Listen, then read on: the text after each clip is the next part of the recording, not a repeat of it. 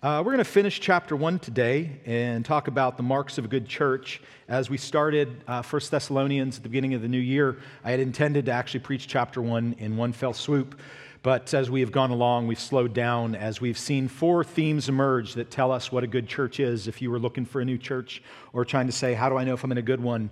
What would be some uh, words that could kind of summarize and categorize what I should be looking for. And the four words that we've given are grace, gratitude, gospel, and growth. As if um, you have a church, if you don't start with the grace of God, you don't have a church because we're sinners saved by grace. And so if you have a church where there is no grace, uh, where there is uh, some idea that we work our way to God, we work our way to heaven, uh, we do things in our own might, then you don't have a church. Uh, you have something other. Uh, so it starts by the grace of God, but then it's also um, it's, it's known for gratitude, as in when the people recognize they are works of God's grace and it's His work in them, it fills them with gratitude. And if you think about being in a church that uh, doesn't have gratitude, that'd probably be a miserable place to be.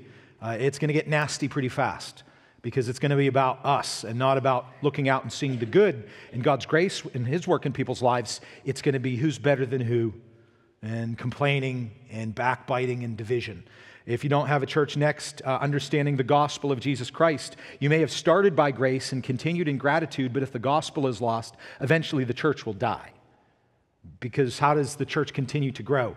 It grows as more people come to Christ and are added to it. So if the gospel's gone, your church is going. And then, last, what we'll see here this morning is spiritual growth as you get those other things those other things right. If, if we recognize that a good church is a work of god's grace that leads to gratitude in god's people for the gospel of jesus christ it should produce spiritual growth as the effect as the result. And that's really where we'll end today in verses 6 to 10 seeing that spiritual growth in, in the people of God is kind of the, the encompassing reality, the totality of those three other marks of a good church working in the way that they should. By the end of it, you look around and say, We see some growth here. And you could talk about numerical growth, maybe, but we're talking about maturation of a person, going from a babe in Christ, a new believer, uh, and, and maturing and to the point where you're seeing replication, you're seeing discipleship, imitation, others following others as they follow Christ. And that's really what's at the heart of Paul's uh, final encouragement to this good church that he loves, that he calls his joy and his crown, his glory. Well, why does he say all those things? Because the marks of a, uh, a growing church, people maturing spiritually in Christ, are in verses 6 to 10. And we'll see four of them today. So let me read it and then we will unpack it starting in verse 6 of 1 Thessalonians chapter 1. Paul writes to this church, You also became imitators of us and of the Lord, having received the word in much tribulation with the joy of the Holy Spirit, so that you became an example to all the believers in Macedonia and in Achaia. For the word of the Lord is sounded forth from you, not only in Macedonia and Achaia, but also in every place your faith toward God has gone forth, so that we have no need to say anything. For they themselves report about us what kind of a reception we had with you, and how you turned to God from idols to serve a living and true God, and to wait for his Son from heaven, whom he raised from the dead, that is Jesus, who rescues us from the wrath to come. To whom much is given, Jesus said, much will be required. So, Father, give us much today for your glory and our good. Last week, we left off with uh, Paul highlighting the proof that was in the preaching and living of his own life in verse 5. He, he hasn't actually spoken directly to the Thessalonians and their spiritual growth but in verse 5, he leaves off before he moves into talking about them. He, he highlights in verse 5 there how the gospel came to them. So there's that mark of a good church, the gospel. And how it came was in power and the Holy Spirit with full conviction. And he's talking about himself, not them. He's saying, I know what happened when I came to you in Acts 17 1 to 9. This was not me coming with, with some wise sounding speech, some rhetoric. I wasn't fooling you with some message. There was no bait and switch. I preached to you the gospel, and I know it because I felt it. I had the full conviction that I'm laying my life on the line for this. And that's fine with me because I know what I signed up for. And that's how he testifies to the work in his own life. Uh, and then he turns on them in verse 5 and says, And you know what kind of man I prove to be among you. And we talked about last week the principle of the presence that we have with people. That leadership is influence. And that positional authority, though it may work in the immediate, in the long run, the greatest impact you'll have on somebody else's life is in the relational ministry you have with them in the long run. And so Paul doesn't immediately cut to, I am an apostle, listen up. He says, look at your own lives. Look at the change that was in you and what you saw in me. It added up. That I wasn't preaching one thing and practicing something else, as uh, theologian John Stott said, we need to look like what we are talking about, right? If we're telling people about Christ, we need to look like him. For people to what? Believe in the credibility of the transformation. That if we're saying the gospel will change you, they see that change in us. So that's where he leaves off in verse 5. And then in 6 to 10, he's going to talk about the spiritual growth he has seen in them. Now, when I walk us through these verses, this isn't meant to be uh, chronological, as in the sense first you're going to see, first you're afflicted, and, and then you're, you imitate, and then you proclaim, and then you anticipate. Don't, don't take it as such. I'm just going to move through these verses as they're written but these four ideas that are around how do we know there's spiritual growth in us or in the people around us? We should see affliction for Christ, imitation of Christ, proclamation of Christ, and anticipation of Christ. Those four things mark a true believer's growth in Christ. But I'm not, as I'm going through these verses, not trying to say you got to start here with affliction. It doesn't always start that way, but it's, it's there. It'll come. And when it comes, that's how you know you have the real thing. So let's go to verse 6 and see that. Paul says to these believers, You also became imitators of us and of the Lord. That's discipleship. 1 Corinthians 11 1. Imitate me as I imitate Jesus Christ. That's not a program, and we got lots of them at this church. One's going on right now. We're up, teenagers are up in the mountains. What are we doing that for? Discipleship, time with them, all throughout the weekends. There's a Titus 2 women's discipleship class going on right now, equipping them. There's a global missions class going on, trying to equip people for the mission to go to the ends of the earth. At the end of the day, those are all just means to the same end to be a church of disciple makers. It's got to be you're with them, you're around them, you're not just teaching it, you're living it. And Paul says to them, You became imitators of us and of the Lord. Ultimately, all those are, are going in one direction, which is the imitation of Jesus Christ. That's what discipleship is. It's being like Jesus. Discipling is just teaching someone else to be like him, just so they could see it in person. But what is it exactly they were imitating? Our first point is spiritual growth, their spiritual growth that Paul remembers. The first thing that he recalls about them that gives him confidence that they haven't fallen away is that they imitated what? Receiving the word of God in tribulation and not just grinning and bearing it. What does it say? With the joy of the Holy Spirit. That's a mark of spiritual growth. That when the gospel came to, to Thessalonica, and you can turn back to Acts 17 to see this, it came and it came in power, as Paul said. Acts 17, they arrive, he, Silas, and Timothy. They're reasoning for three weeks in a row in the Sabbath. He goes right to the synagogues. He's going to talk to them about who the Messiah is, and he just lays it out nice and clear in verse 3 I explained Christ. I told him that he had to suffer and be rejected and rise again from the dead. And because he did that, this Jesus, whom I proclaim to you, is the Christ. This is a good start. This is a church planter's dream. Verse 4 Some of them were persuaded. Who's the some of them? Some of the Jews. But not just them, a large number of God fearing Greeks, the pagans, and a number of the leading women, the important people, the leaders in, the, in this community. That's a great start. But look what's following quickly on its heels. Verse 5. But the Jews, and he's now referring to those who didn't turn to Christ, became jealous. And that's where they formed the mob. And that's where they attacked the house of Jason and they dragged Jason out, but they found out that Paul, Silas, and Timothy, uh, they already went ahead. We don't exactly understand the reason why, but they probably thought, hey, if we're going to keep this mission going, it seems good for the Lord for us to move on. Sometimes Paul would do it, sometimes he didn't. But this, this word that he's talking about that they received back in 1 Thessalonians, they received it in tribulation. And receiving it just means that they accepted it. Um, a definition for how that looks. What does it mean to receive the word of God? Down in verses 9 and 10, what kind of reception we had with you? Here's, here's how they received it they turned to God from idols to serve a living and true God. That's conversion. Simply stated. That's how they received the word in much tribulation. They even knew the, that the affliction was coming, they knew the suffering was going to come, and they received it nonetheless. And they proved it because even the things that they used to do that would have had them uh, socially acceptable in their town, they might have even prospered because of it. They were willing to say, I'll walk away from that because I'm walking to Christ, because He's the Messiah and He's my Savior, He's my Lord, and I'm here to serve Him. But it wasn't in the absence of affliction that they did this, that they made this profession of faith. It was in the what? In the midst of it, in much tribulation. That word is a word uh, for something being pressed in upon.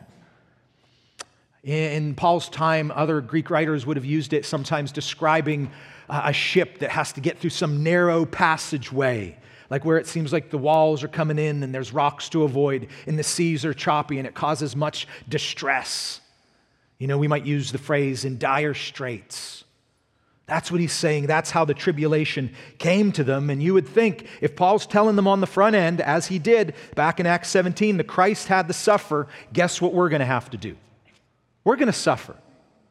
That was part of Paul's testimony.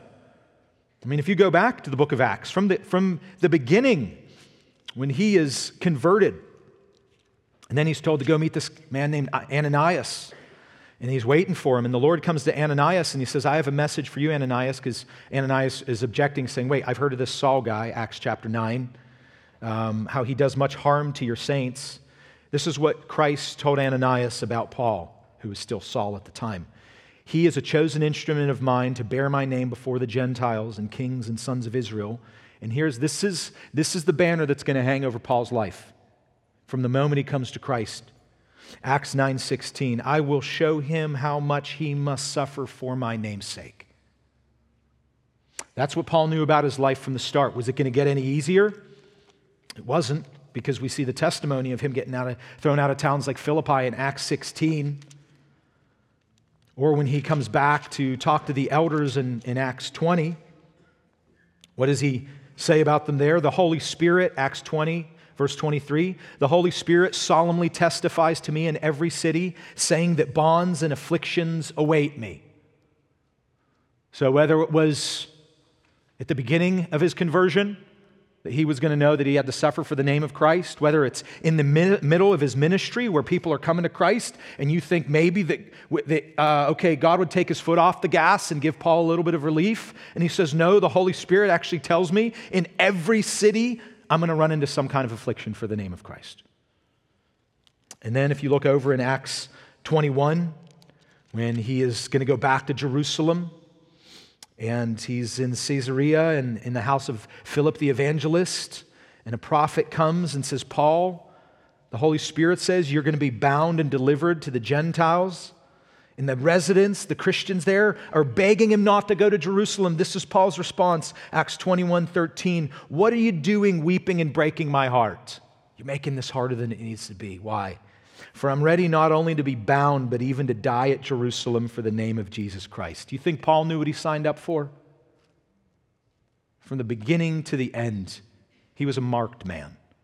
And he's telling these Thessalonians, you, that's what you imitated in us.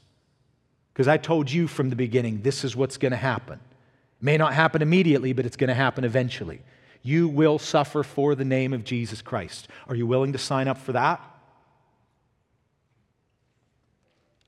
That was his message to them. And we have to ask ourselves the question today is suffering for Christ's name part of our deal? I'm talking about suffering for the name of Christ. I'm not, I'm not making light of suffering or affliction in life common to man, right? Because the sun can shine on the believer or the unbeliever, or the rain could fall on the believer or the unbeliever. And, and there's general suffering in, in a fallen world, life in a broken place that happens. What Paul is talking about here, this tribulation that they received the word, and this was the affliction that a person is going to get eventually for what? Being willing to take the name of Jesus Christ and say, My allegiance is to him. Christ is Lord. Not at this time Caesar, because that's what was getting the Jews to get the Greeks and the Gentiles mad. Acts 17 7, they're saying that there's another king, contrary to the decrees of Caesar. There's another king, and it's Jesus. That's what's going to get them in trouble. What brings that on our lives? Or are we kind of, um, I mean, are we playing it safe? I mean, we know how. Uh, it's not beyond any of us that in, you know, Western Christianity we have it good comparative to the rest of Christian history, especially the early church. But throughout history, we, we've lived in a really golden era, if you want to call it that, for the freedoms that we can enjoy to worship God without fear of affliction. Now, you take that out into the marketplace, into your job, to your neighbor. That's where you got to make the choice, isn't it? Am I going to speak up? Am I going to stay quiet? Do I have the greatest news in the world to share with this person? But is it also going to call them out? Is it going to expose their sin and their need for a Savior? That's what we have to ask ourselves when it comes down to suffering for the name of Christ. What's it going to cost us? But what we can't do is leave that out at the beginning and offer a gospel devoid of any call to what? Take up your cross and die. Die to self. Uh, you're hiding a big, you're, you're holding back a big part of the reality, aren't you? If that's the gospel we offer people. All the benefits, right? Eternal life, heaven, all this good, and it's all good and it's all true. But you could be leaving an important part out. When I was up at the retreat yesterday, uh, the sessions that Justin is teaching and doing a fantastic job on are about heaven. And I'm sitting there and I'm listening to Justin teach on heaven yesterday morning, and uh, I'm looking around, and these kids, they're having a good time. That's what retreats should be. I'm not saying we should go up there and, like, all right, we're going to make you sleep out in the five degree snow to suffer for Christ. And whoever survives is the real Christian. The rest of you are heathens. You know? No, that's not what we do. We, we make it a good time. We want them to see the joy of the Lord in us as leaders. But I'm sitting there listening to Justin teach on heaven, and he's, he's in Revelation 21. No more tears, no more afflictions, no more suffering, new heaven, new earth. And he's, he's helping them see, man, this is going to be great. Uh, the things we love here that are good and praiseworthy, we're going to have there. And I'm just going, man, I get why the second soil of the parables in Matthew 13 and Mark 4 and Luke 8 when you don't let them know that there's a cost to following Christ and you just sell it that it's all good. I was sitting there thinking, there's no reason anybody in this room listening to Justin speak should not want to accept Jesus Christ if the suffering's left out. What do you got to lose? You only have everything to gain if you put it that way. And, and there's nothing new under the sun, having been around youth ministry for 30 years, one as a participant, as a youth pastor, and as one that can't hang the cleats up and I have to keep going back for more punishment. I mean, that's a part of it. It's, it, there's a joy to youth ministry because there's a joy to youthfulness, isn't there? I mean, life's in front of you, and if you're told on the front end, hey, but here's what's going to come with this. You want to follow Jesus Christ, you may go back to your school on Monday and, and you tell people that you turned from your old way of life and you're following Christ. You might get what? You might get mocked, mistreated, left out. But then I'm sitting there, you know, and I'm going, half these kids are probably going to HCA. They're going to get an A on their test for going back and saying that. Some suffering, huh? I'm not saying HCA is a perfect place. Or they go back to home because they're homeschooled. Is there going to be a lot of affliction there? No, they're going to come home and say, Oh, I accepted the Lord. Great, that's wonderful. And we should say that. But the reality is, on the front end of telling people what it's going to cost them to follow Christ could be, according to Paul, could cost you your life. So you got to be willing to say, I put my life on the table now. That's what I'm signing up for. Because it's worth it, because He's worth it, because He died for me. That's what I get, I'm in. But you put that on the table on the front end with some people and they walk away when you tell them they got to walk away. You can't follow Christ and still have your old life. Because verse 10 says, you're, you're, you're, or verse 9, you're turning from the idols that you used to love. First and foremost, what idol? Me. The idol of Adam. the idol of you. It says, I want what I want, and I need to get what I need to get out of this life. And, and that first idol that has to be destroyed is self preservation, death to self, right? I mean, that's it. You got to tell people that on the front end. That's what following Christ requires. It may not show up immediately, but it's part of the agreement. Because, and it's just simplified in this simple statement about Jesus Christ, He's not just Savior, He's what? He's Lord. What's that mean? He's your master. What's that mean? You're a slave. That word down here in verse 9, how you turn to God from idols to serve, that's the word for slave, doulo. Doulos is the noun, doulo is the verb. So he's now your new master. You, whatever he says goes. So you tell them that. But you say, man, it's worth it. It's worth it for eternal life. Because Christ never said, oh, I'm going to give you an easy life. He promised eternal life. He didn't say, I'm going to give you a worry free life. I'm going to give you a worthwhile life. I'm going to give you an earthly prosperous life. No, I'm going to give you blessings in the heavenlies that'll last forever. That's what you get by giving up your life to follow me. That's the, that's the, that's the good news of the gospel. That he takes my sin, he takes my guilt, he takes my wrath, the punishment, the wrath that abides in me, and he forgives me by his work on the cross, by his death and resurrection. I'm free, but now I'm free to be his slave. And that's the truth of the gospel. If you haven't heard it explained that way, something's been left out with you. You've been told about Jesus as Savior, but not about Lord. Savior, does He save us, rescue us from the wrath to come? He does. But what are we doing in the meantime? We're serving our living God. And that's what Paul saw in these people. And he said, You received it with joy. That's the fruit of the Spirit in them back in verse 6. It wasn't like you were, you were bemoaning this, you were rejoicing in the Holy Spirit. And you can go back in the book of Acts and you can see how joy and suffering for the name of Christ are often hand in hand. Acts chapter 5.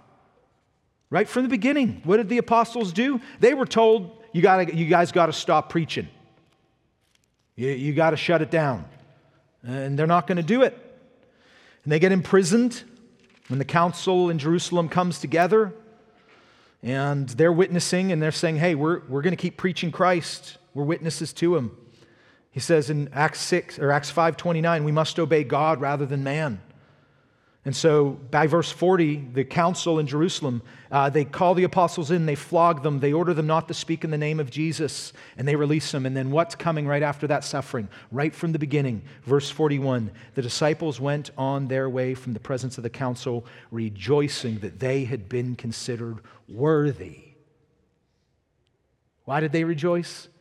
Not because they're gluttons for punishment. It occurred to them that the fact that, that we just got beat up and kicked out for the name of Christ means we're worthy. And it's not because of any righteousness of our own, it's His. And if He was willing to do this for me, I'm willing to take it for Him. That's First Peter language, isn't it? You, you go through trials of various kinds, but you rejoice with a joy inexpressible. Though you not, have not seen Him, you, you love Him because they are considered worthy to suffer, suffer shame for his name. That's the Paul point Paul is making here. So, question we have to ask ourselves is what's that looking like in our life? And look, the reality is um, sometimes you come to Christ early in life and, and you may not have faced that affliction right away. So, nobody's judging you for that. Depending on your circumstances, maybe being raised in a Christian home, raised in a good church, whatever it was, the, the affliction wasn't there right away, but it's going to come. It's going to come. Are you ready for it? And if it has come in your life, can you actually now look back and see those are, those are marks along the path that give credibility to my testimony? Then when it did cost me something, when I did get laughed, when I did get mocked, when I did whatever that was, you look back and as painful as that was, there's a party that goes, I was considered worthy for the gospel, for the name of Christ. It cost me something. And that gives you what? That gives you confidence that you got the real thing. Rather than every time it might have cost you something, you kind of found a way to slip out of the room, duck your head, get quiet. Makes you maybe think twice, or maybe, maybe this is new information to you and say, hey, Adam, I do believe I'm in Christ, but man, I've had the wrong impression of what I get out of this deal because I thought it was going to be easy street.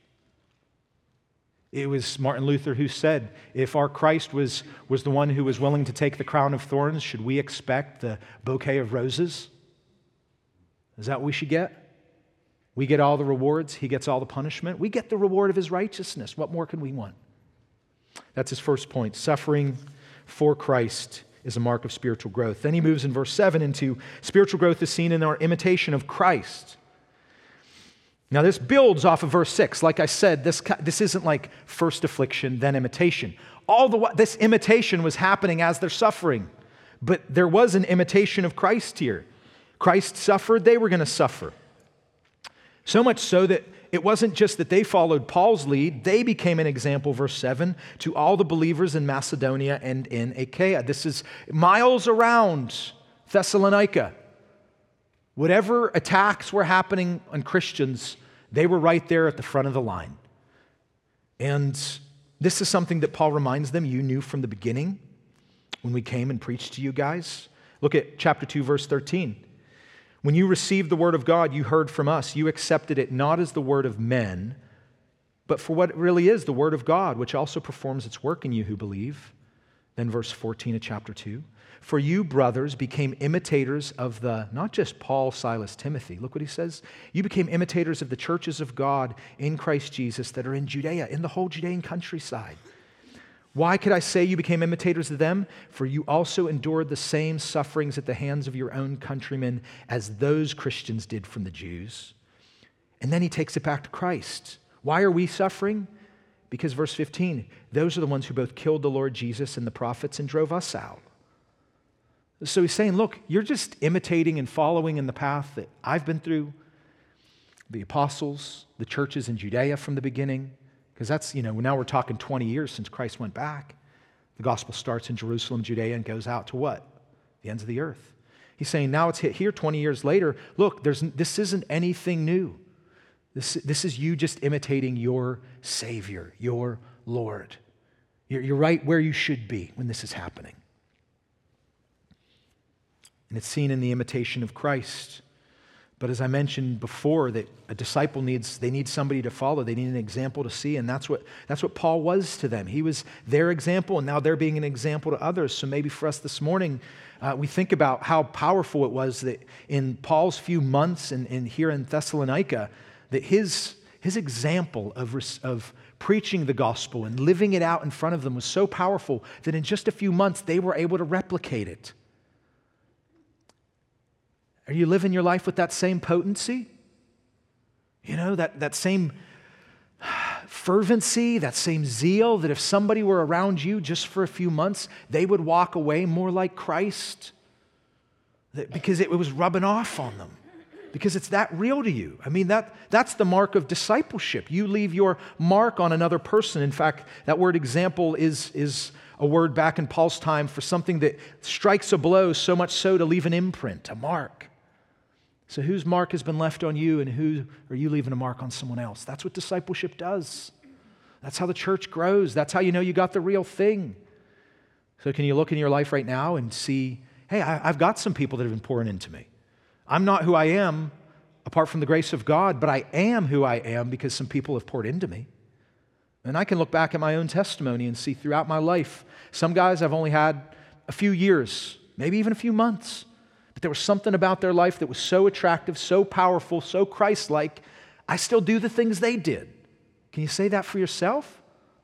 Have you opened yourself up to community around you of Christians and found some ones that you go, man, I want to be like that guy, that gal? Getting in their homes, seeing how they are, you know, I guess you could call it behind closed doors. That's some of the most impressive moments in my life. When I was in seminary in my 20s, and some of the guys in that church invited me over to just hang with their family, have a meal with them. 90% of probably what I do with my kids, I just saw somebody else do it. Because I was seeing Christ in that moment. I was seeing patience. I was seeing love. I, I was seeing teaching. And it was all happening right there with me just sitting on a couch next to them. So that's me being poured into, but then am I doing that now as somebody else in my life now that I'm pouring into? That's the imitation of Christ. It's a mark of spiritual growth.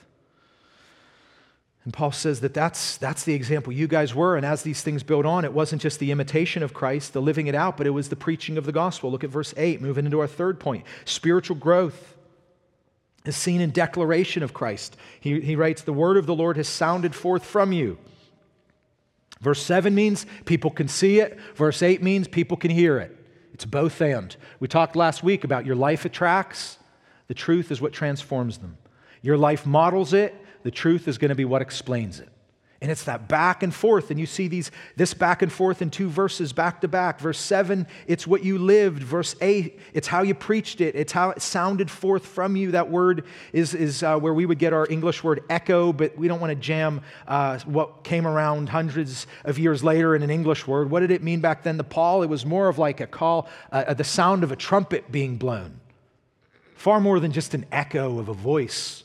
It was also a sound associated with, with the rolling of thunder, where you can hear that from however far away. That's what was happening in Thessalonica, and it was going north, south, east, and west. It was going north into Europe, and south into Greece, and west into Rome, and east into Asia Minor. And it was going so fast. What does he say?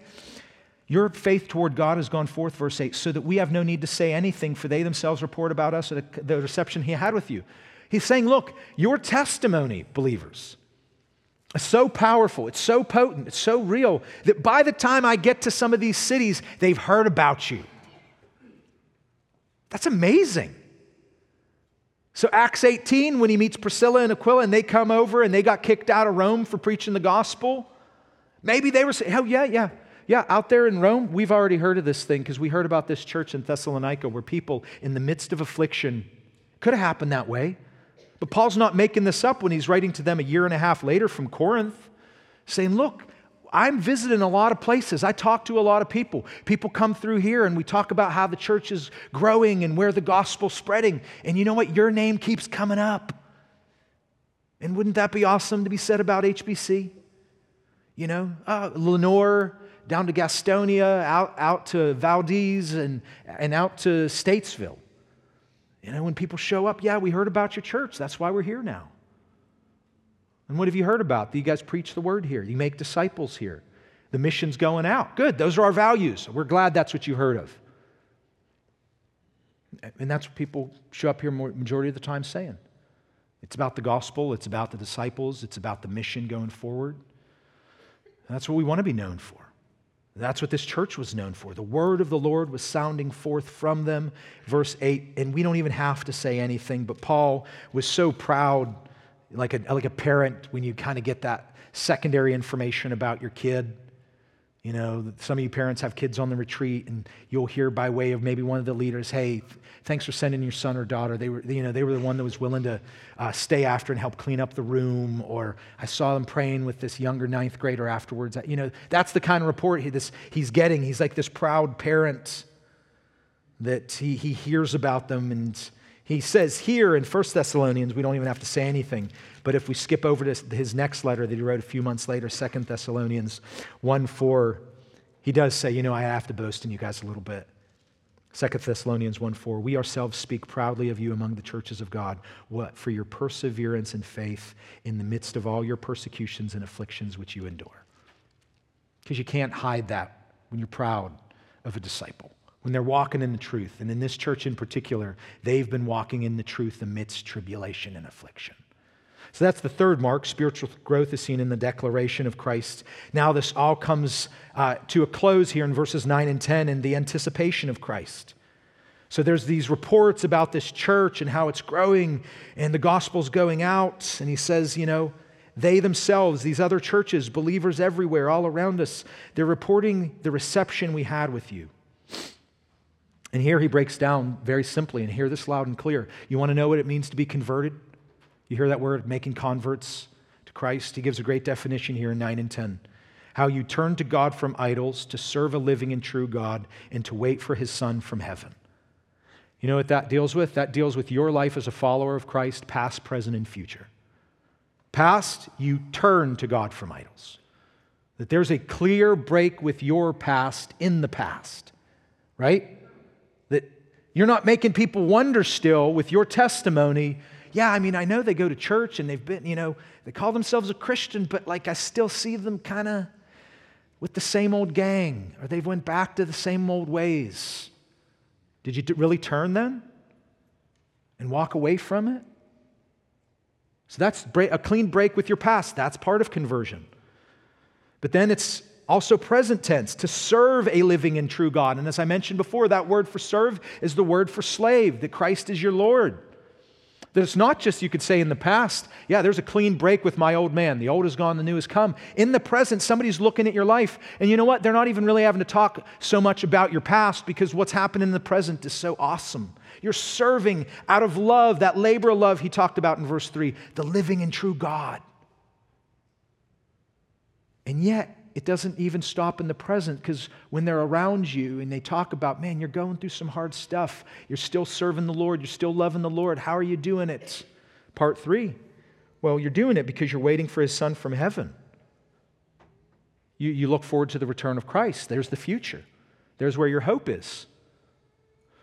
Surprising that that matches up with verse 3 your steadfastness of hope in the Lord Jesus Christ.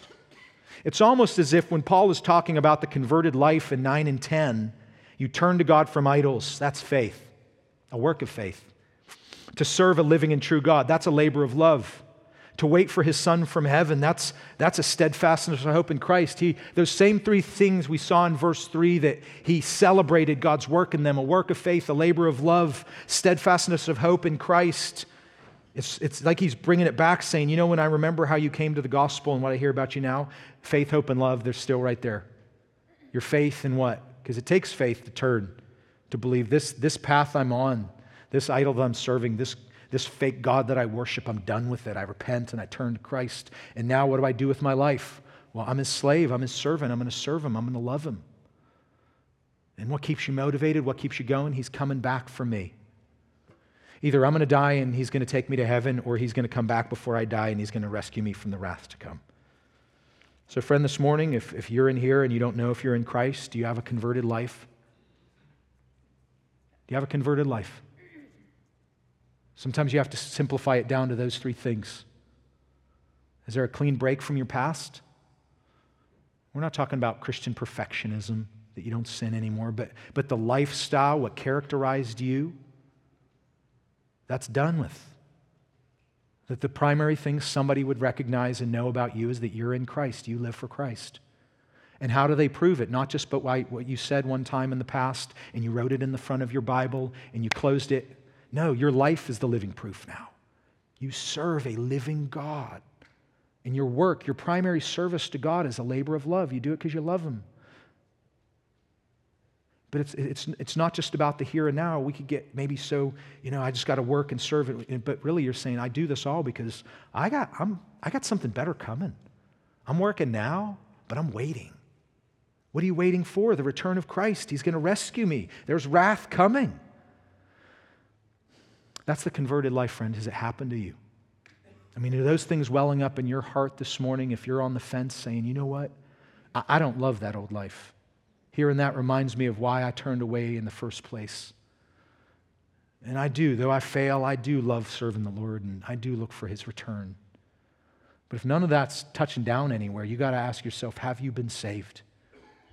Have you trusted in Christ? Have you been told what the real gospel is? That it does require you to take up your cross and follow him. You got to lose your life to gain it, Christ said. Or have you just thought that the gospel is somehow about you getting getting just more. Christ just gets added into that which you already have. The stuff that already makes you happy in your life, Christ is there just to kind of tag it in there and make it better. That's not the gospel. The gospel is you're willing to walk away from all of it. Matthew 13, parable of a man who finds a treasure hidden in a field. What's he do to get that treasure? In his joy, he sells every single thing he has. Because of the joy the joy of knowing Christ, eternal life. And here's the, the greatest thing about being a Christian in, in the days ahead. Listen, the only thing, however things go in our country and in the world, the only thing they won't be able to take from you, the true believer, is your joy. Because they were never able to give it to you. You get that? The world can't take a joy away from you that was never theirs to give you. But if you start losing things for the sake of Christ and your joy disappears, did you really have Him? Did you really have Him? You didn't. You had something else. You had something on the periphery of Christianity. But if things start being taken away, if you start losing things here and your joy is increasing, you know you got the real thing because all of it falls away. And you say, But I'm still left with Christ and I have joy in Him. Because I, whether you knew it when you signed up for it that way, you did sell as much as you knew at that time. You sold everything you had to get him, and you wouldn't give him up for anything no matter what, right? That's a true Christian. But you got to, when the time comes and that happens, it's not something you go looking for necessarily, but when it happens and you say, This is costing me something, but I'm, I'm still thankful in Christ. I still have love for Christ. I still have joy for Christ. I have joy in Christ. You got the real thing. And so, in the meantime, you work, you serve a living and true God, and that growth is seen in your anticipation of His return because He's going to rescue you from the wrath to come. You know, it's all about the return of Christ because it's always been about Christ from the beginning. It was first about Christ coming. That's what the Old Testament is. The Old Testament is Christ predicted. The Gospels are Christ revealed. The book of Acts is, is Christ preached. All the epistles are Christ explained. And then the book of Revelation is Christ anticipated. It's all about Him. It's all about Him. And so, why am I working? Why am I serving? I'm serving Christ. What am I waiting for? I'm waiting for Christ. So, I would have to, I don't know who wrote the great hymn, uh, you know, watching and waiting. You got to change that lyric. We're working and waiting. Watching and waiting can be a dangerous thing, and it was here because Paul later is going to have to correct those ones that were just watching and waiting and not working. Idle. Hey, if this Christ is coming back, I don't got to do nothing. I'm just watching and waiting. No, Paul's description of a true believer, true spiritual growth is you're working. But listen, the one the danger of that is we could go too far on one side and think we're working so much to bring the return of Christ that it's on our shoulders. Is it on our shoulders? No, he bore it, and he's going to come back and he's going to set it all to right. Okay? We work, but we're not working to bring his kingdom back. He already won it. He's just waiting what? The kindness that the Lord is meant to lead us to repentance. He's giving more time. In the meantime, our lives, the work for Christ we do, that proves that we've been changed and it attracts people and we tell them. So we can work, but we're not working in the sense of, you know what, it's, it's up for us to bring some Christian utopia to this planet. We work and we wait because He's coming. So we, we stay busy with telling people about the gospel. One of the best conversations of the weekend was with this eighth grade girl that came up to me crying after the message about heaven, not for her own sake, but for her lost friends. She wanted to know, well, I mean, is it really true? Like I could, I might get all this in heaven one day, and the people that I love, these friends that I have, they're not going to go. I said, that's really true. So you pray for them. You either believe it or you don't, right? You either believe that he's coming back, raised from the dead, and rescuing the believers from the wrath to come, but what for the rest? Romans 2 5. It's the revelation of the righteous judgment of Christ. And that's what he's coming back to do. Whatever picture you have of the wrath of God, here's how it's described in Romans 2 5. It's his righteous judgment. Nobody will be able to sit in judgment of it because it's perfect righteousness when he comes back. Perfect judgment, settling all accounts, making all things right. And you have to be ready for that, and we have to tell other people to be ready for that. That's why we're not just watching and waiting, indifferent and idle, are we? We got to tell people. And it starts with the church. I mean, the opportunities we have around here in this room, in this place, with the equipping classes, with the retreats and the camps, and children's ministry and student ministry. How can we not be investing our lives here? What else are we supposed to be doing with our time? It's the best use of it. But you got to come, I mean, the more that this 10, verse 10 grips you, there's something at stake here. Sure, joining youth ministry staff might cost you two hours on a Sunday night, but what could be gained in that kid's life? Eternity. Is that worth it? It is. It is. And then, let alone within this the church, the, the needs we have here, we need more workers in children's ministry, even if it's just holding a baby so a parent can sit in this room, teaching a class to five year olds. It's worth it. Are you willing to exchange your time for that? That's what it comes down to. Because it's ticking.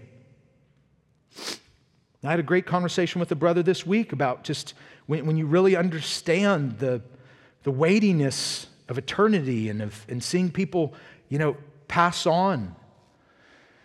It hits you and you say, man, it just comes down to what am I doing with my time? Because that's the proof. What am I investing my life into? More down here or more for there? Nothing less than that. There's certainly more than that, but it's nothing less than that. And these, these truths of the anticipation of Christ's return are what make us work while we wait.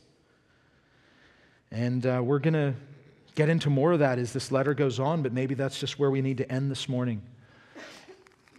In the waiting and the watching, are you working? I'm not asking, are you working to earn your salvation? If you're on Christ this morning, there's only one name under which we may be in heaven and earth by which we'll be saved, and it's in Christ. And it's His finished work on the cross that you can be saved by by trusting in Him today. So you're not working to earn anything. You're laboring in love for the good of others, for their growth in, in Christ, and for them to hear the good news. It's worth it. So it just comes down to a question: Are going to do something about it? Staring us in the face. If we really anticipate, if we really want to imitate Christ, declare Christ, and suffer for Christ, we're going to do something about it. And we'll do it in the strength that He provides. Not on our own strength, but in the strength He provides us. Amen? Let's pray. Father, we thank you for your word this morning. We thank you for its power. We thank you for its clarity.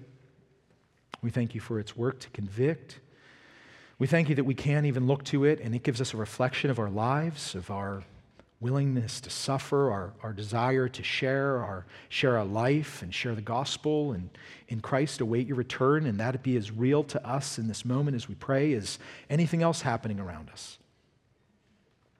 Because, Lord, we love you and we long to see you. And even as we, we sing and close this morning, it's an expression of our joy in the Holy Spirit to sing of you and sing of your gospel, because we don't have any other hope outside of it. So, even now, as we close, would you close some issues in our hearts this morning to make right with you how we're using our time? Thank you for this church. Thank you, it's a good church.